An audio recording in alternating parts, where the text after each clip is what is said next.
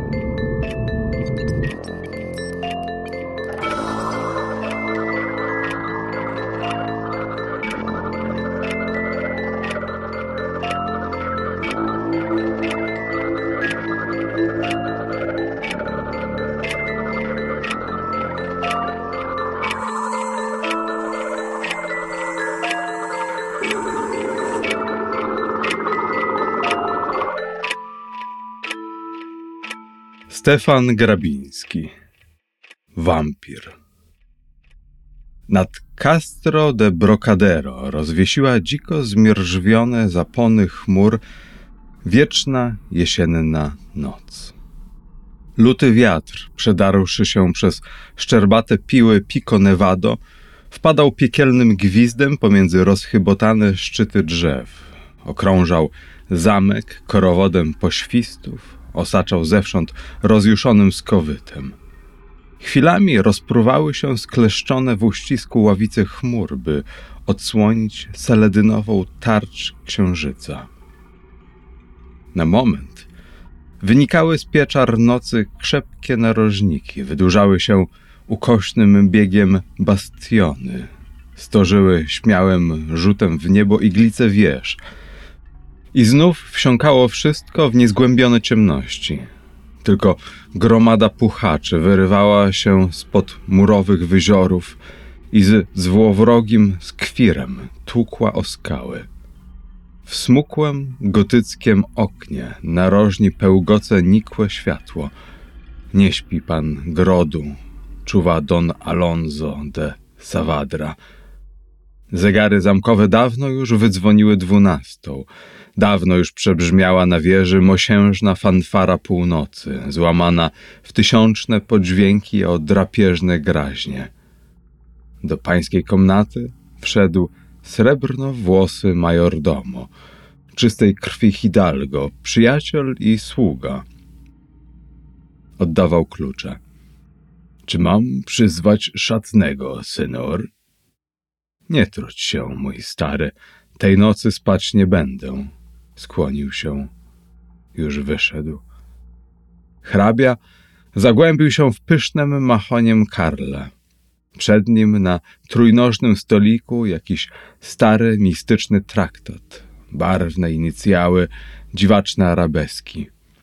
Z pożółkłych kart foliału wieje odrębna, swoista woń, może wspomnienie dawnych, wielkich chwil.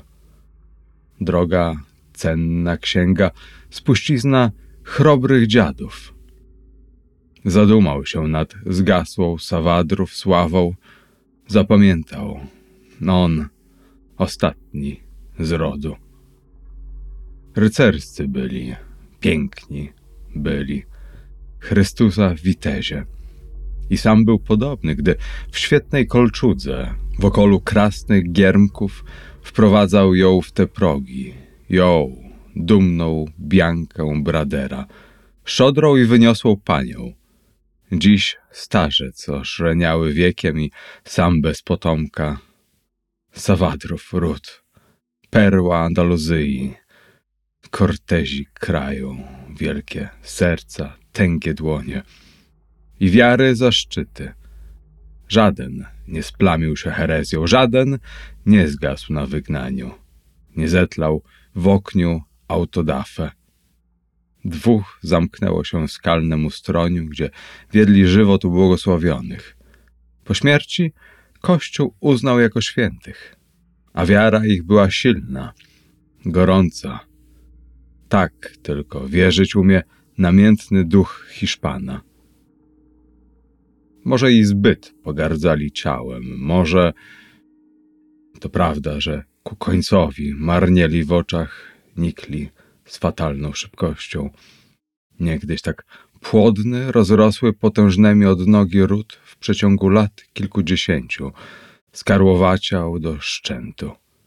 I oto na nim wysilił się rozrodczy pęd ostatnim pokotem i skonał. Powiódł znużonym okiem po galerii antenatów. Przechodził zwolna twarz po twarzy.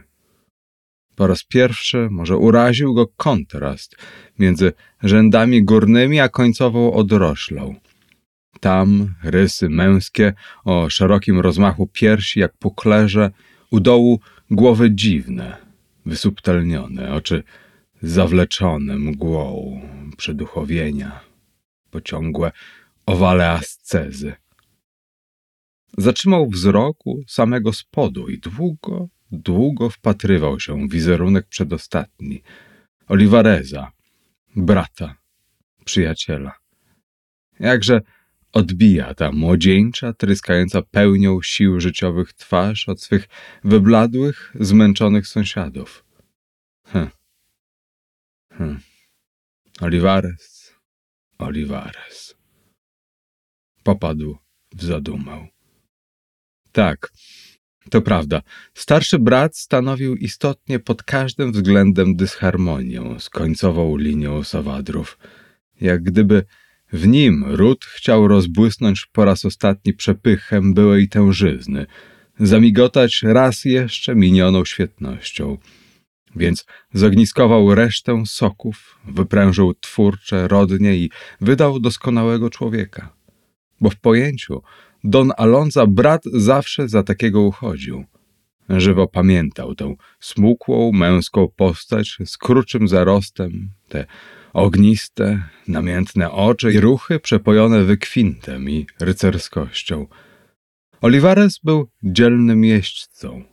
Gdy na swym karym Arabie, przejeżdżając ulice miasta, rzucał płomienne spojrzenia spod zapuszczonych kres sombrera, zapełniały się okna i balkony postaciami kobiet. Tysiące palących oczu seniorit odprowadzało go stajonym zachwytem. Dzielny był. Gdy raz w Madrycie runął rozwścieczony buchaj na zbladłego toreadora, Olivares, lekko przeskoczywszy barierę, utopił Cordela z porękojeść w sercu bestyi. Obok przymiotów fizycznych górował wybitną inteligencją. Mimo młodego stosunkowo wieku, wyrobił sobie dość oryginalny pogląd na życie i jego zagadki. Szczególnie lubiał dysputy na temat bytu pozagrobowego. Nieraz, gdy przez żaluzję przecedzało słońce, przygasłe światło popołudnia, a z za kaszmirowej kotary przesiąkały drzemiąco namiętne tony pieśni kreolów, siadali samotni pod łękami arkad i snuli długie, wyczerpujące rozmowy. Czasami muzyka przygasała i na tle aksamitnych opon wynurzała się hieratyczna postać Bianki – wsłuchana w szmer rzucanych słów, pytań, odpowiedzi. Czasami już księżyc zapalał blade ognie w porozwieszanych pawężach, srebrzył się na klindze dagi, pylił na brzeszczotach skrzyżowanych szpad. Szczególnie jedna z tych rozmów utkwiła mu głęboko w pamięci. Było to na krótko przed wyjazdem Olivaresa do południowych kresów kraju, gdzie miał objąć w zarząd przypadające nań apanarze. Bliskie pożegnanie, może jakieś niejasne przeczucia spowodowały, że brat był pamiętnego wieczora silnie podniecony, co jak zwykle u niego objawiało się w potrzebie żywej dyskusji. Toczyła się na ulubiony mu temat o życiu pozagrobowym – i stosunku ducha do materii. Doprawdy, mówił, nie rozumiem waszej uporczywej pogardy dla ciała. Zdaje mi się czasem, żeśmy już bardzo zwyrodnieli. Widzisz, Alonso, nie mogę się zgodzić na tę jednostronność. Zbyt silnie przemawia do mnie świat zewnętrzny, zbyt piękni wydają mi się ludzie w swej dumnej dostojności ciał. Przenigdy nie przechylę się ku rozpaczliwej wierze, że tyle boskich kształtów rozwieje się kiedyś w proch lub wlęże tylko trujące miazmaty chorób. Niepodobna. To by była ohydną igraszką, tępym bezsensem piękna. Miałyżby być li tylko kapryśnym tworem znudzonego nicością demona, te wiotkie, gibkie linie, co w takt tajemnych rytmów układają się w spiżowy posąg siły, to znów pieściwą falą zgięć o podziw proszą te złote kaskady dźwięków tęczowe, symfonie barw? To całe tak straszne, a tak pyszne życie? Przenigdy. Mój demiorgos za wielki na to i za poważny. Skąd w ogóle ten nieubłagany rozdział między ciałem a duszą? Może dusza sama przez się nie istnieje? Może i nie ma tej przepastnej różnicy? Zatrzymał się, jakby wyczekując zapytania. Po chwili milczenia zagrał cichą melodią głos Bianki. Czemże więc dusza? Przeduchowionym ciałem, które po śmierci pozbywa się grubszych, organicznych części i z czasem przechodzi w świetlane, nieśmiertelne tworzywo ducha. Obrazem tego procesu są blade, fosforujące otocze nad grobami świeżo umarłych. To wyzwoliny duszy. Tak boskie ciało miał Chrystus po śmierci. W niem to ukazał się w gaju oliwnym zachwyconej Maryi z Magdali i przez drzwi zamknięte wszedł do wieczornika uczniów swoich. Pomnisz słowa Pisma Świętego o zmartwychwstaniu ciał? Myślę, że chyba nie o tych mowa, co wtedy już dawno strupieszeją w grobach, o ciałach fizycznych. Rozdrażnienie Olivaresa widocznie wzmogło się, bo przerwał i począł krążyć szybko po sali – Wargi mu drgały niecierpliwością i znać było, że pragnie wynurzyć się z jakiejś zmory, tłoczącej mu pierś. Wreszcie gwałtownie, z wstydliwą bojaźnią zakończył. Snuje mi się czasem po głowie potworna myśl, dzika fantazja śmierci. Wyobraźcie sobie, że człowiek harmonijnie rozwinięty, z doskonałym zestrojem władz ciała i duszy, co przedziwnie zawarł w sobie krańcowe ich objawy, ginie gwałtowną śmiercią. Pomyślcie, jakby niechętnie wtedy dusza wyzwalała się z ciała, z jakim wahaniem się odwłoką. Ona by oblatywała jak matka martwe piskle, nie mogąc się z niem rozłączyć. I ha, to potworne, może lata całe, Pomyślcie o skutkach czegoś podobnego. To by było coś połowicznego, jakieś zawieszenie między życiem a śmiercią, ziemią a zaświatem, obłędny półrozwój pośmiertny. Nie, nie oszalałem. Przycisnął kurczowo dłonie ku skroniom i patrzył zdziczałymi od strachu oczyma po za oknami. Wkrótce potem odjechał. W miesiąc przyszła wiadomość o jego nagłym zgonie. Śmierć ta pozostała do dziś dnia dla hrabi tajemnicą. Zwłoki znaleziono w ustronnej podmiejskiej hacjendzie, sztywnie rozpostarte na otomanie. Może mściwa zemsta zdradzonej kochanki wsączyła krople jadu w puchar biesiadny wśród histerycznych pląsów taranteli. Może ból przepastny podciął krwawiące tętnice. Może. A był tak młody. Zginął licząc zaledwie trzydziesty rok życia. Zwłoki sprowadzono natychmiast do zamku i nie balsamując pochowano w grobowcu rodzinnym Sawadrów. Odtąd czterdzieści już razy ubieliły śniegi zębate Sierry Góra. Czterdzieści razy święciła wiosna gody powrotu po bezkresnych lianach, lewadach, po leśnych parowach. Stratę brata odczuł Alonso głęboko. Zdziczał i sposępniał. Nad śmierci Olivareza nie razu nie zabrzmiała z wieżycy powitalna fanfara trębacza, nie razu nie przerzucił most zwodzony gościnnych ramion przez fosę. Nieodświeżana woda w rowach okalających grodzisko obrosła kępami rokiciny i szuwarów, z pomiędzy których wyzierały srudziałe pleśnie i kożuchy. Na zgłuszonych zielskiem skarpach, na fortecznych zboczach pełniły od lat żałobną straż cyprysy. Oddawały się wiatrom smętne limby. Ciszę przerywał czasem zwierzy drżący głos rozity. Piastunki hrabiego, gdy przędąc na kołowrotku, nuciła nikłą, starczą piosenkę.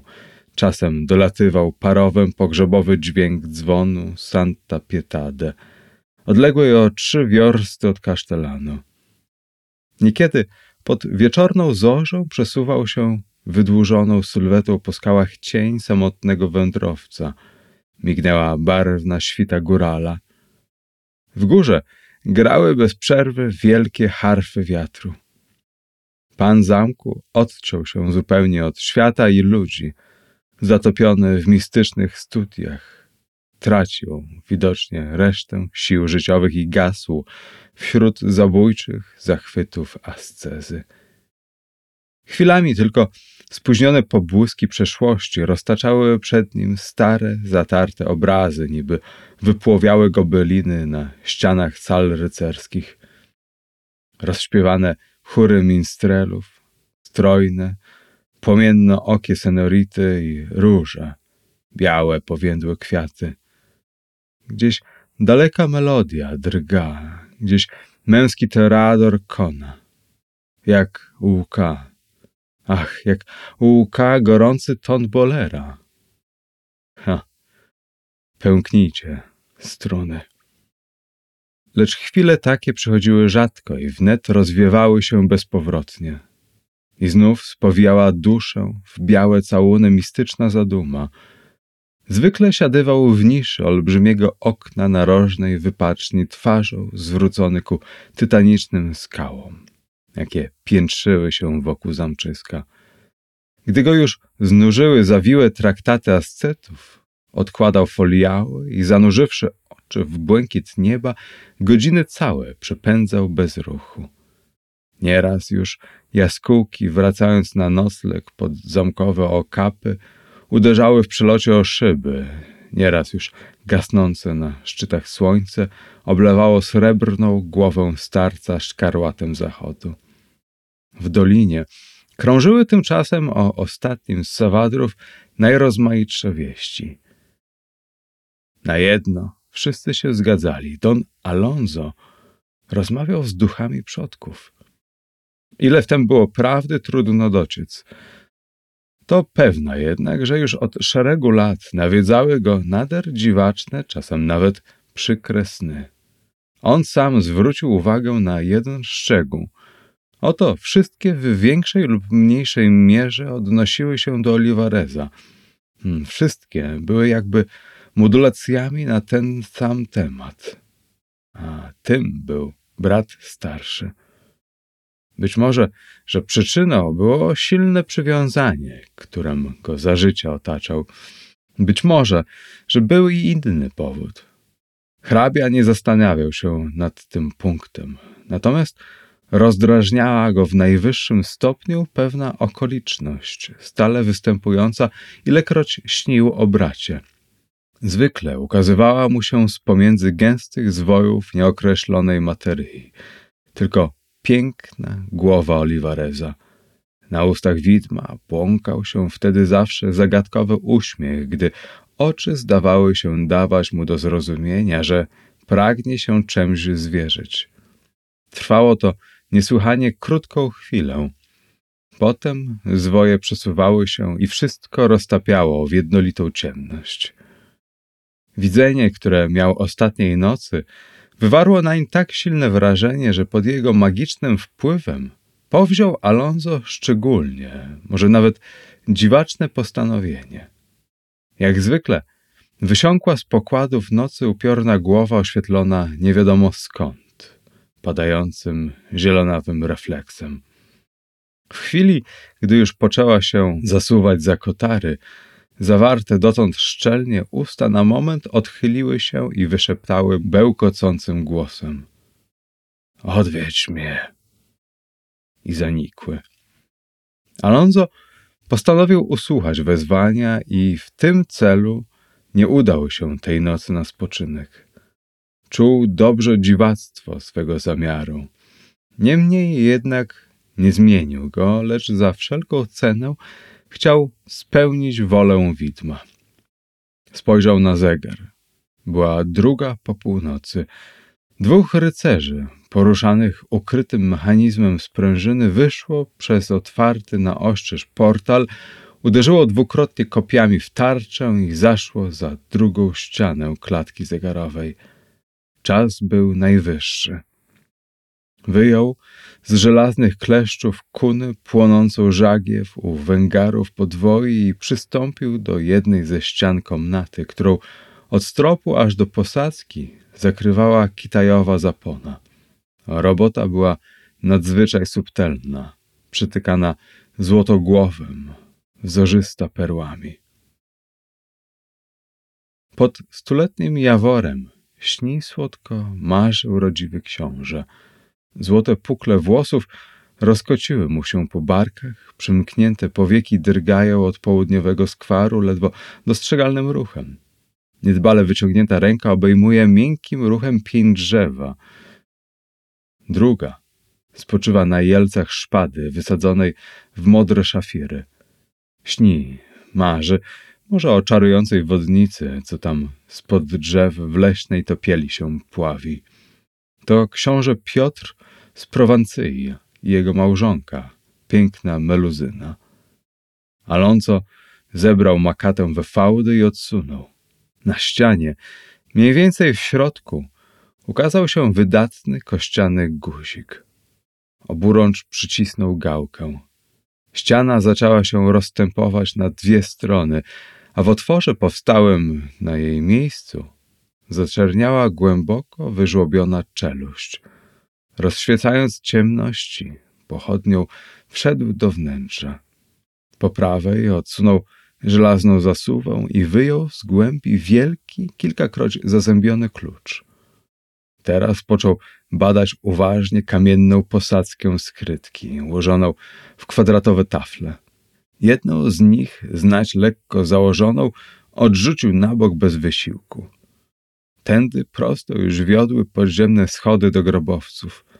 Ostrożnie ściskając drzewce żagwi, zeszedł po stopniach w dół. Zapuścił się w wąski korytarz i zatrzymał przed ciężko ukutymi wrzeciądzami. Wprowadził wyimki klucza w zamek, obrócił dwukrotnie i pchnął. Gwałtowny pęd zduszonego powietrza buchnął z wnętrza i zagasił światło. Szczęściem okazało się już zbędnym, bo cały grobowiec jasno oświetlał blask miesięczny, wdarwszy się tu przez elipsoidy okien u szczytu. Odurzony, ledwie przytomny, zastanowił się de Savatra na progu. Przed nim po niszach wykutych w granitowej opoce spoczywali przodkowie w swych świetnych, połyskliwych trumnach. Nic, tylko szereg trumien i stalowy pląs księżyca, niby sypki dźwięk przesiewanego srebra. Nic, tylko dzwoniąca cisza śmierci, mistyczny poszmer zaświatów. Powoli odzyskał spokój. Nisza Olivaresa Ostatnia na skraju, pod samym oknem, była w tej chwili cała wysrebrzona poświatą miesiąca, przestronna i jasna jak w dzień. Zbliżył się. Od razu uderzyła go w nos, że dziwnie miła woń, rozlana w tej części grobowca. Równocześnie wyczuwał jakąś szczególną, odrębną jej atmosferę, którą by najlepiej określić nazywając środowiskiem Olivareza. Tak, ten niepojęty dlań nastrój czy duszę miejsca, takim jedynie określeniem można było choć w przybliżeniu oddać. Nazwa ta, Podobne ujęcie rzeczy nasuwało się prawie odruchowo. Płynęło samorzutnie z głębi jestestwa bez rozumownych przesłanek. Żywiołowa projekcja pierwszego wrażenia. Lecz na ten temat nie koniec. Hrabia nabrał na tym miejscu dość zagadkowego przekonania. Zdawało mu się, że nie jest sam w podziemiu. Nie, był tego niemal pewny. Wszystkie nerwy rozprzęgały się, że drżały, jak oszalałe struny brząkadła bajadery. Kto tu? Kto tu? Dotknął wieka trumny, nie śmiąc podnieść w górę. Wreszcie, przymknąwszy oczy, odważył się. Czuł pod ręką, jak się zwolna odchyliło i zakreśliwszy łuk, rozwarło na oścież. Nagle odemknął oczy i z krzykiem grozy skoczył wstecz. W trumnie leżały nienaruszone zwłoki człowieka nieco starszego od hrabi. Długa biała broda sięgała do pasa. Chorobliwie wybujałe włosy wyścielały szczelnie ściany dna, pokrywając upiornym płaszczem ręce, tułów i nogi. A z pomiędzy tej dzikiej oplączy włosów siwoszarych wychylało się w okolu brabanckich koronek dwoje rąk. Nie, dwoje szponów o nieludzko wydłużonych drapieżnych paznokciach, jak kreda białych i bezkrwistych. Był to trup Don Olivareza de Savadra. Paradoksalny trup postarzały o lat czterdzieści. Alonso miał przed sobą potworną anomalię, jedną z najdzikszych, z najszaleńszych świata. Wzniósł oczy na niebo, pełen oczekiwania, niepewny. Lecz tam w górze cicho. Było jak przedtem, tylko ponura, rozczochrana chmura, wymknąwszy z nad Sierra Negra, zaciągnęła znów zwartą zasłonę nad zamkiem Sawadrów i jego tajemnicą. Czytał Jacek Brzezowski.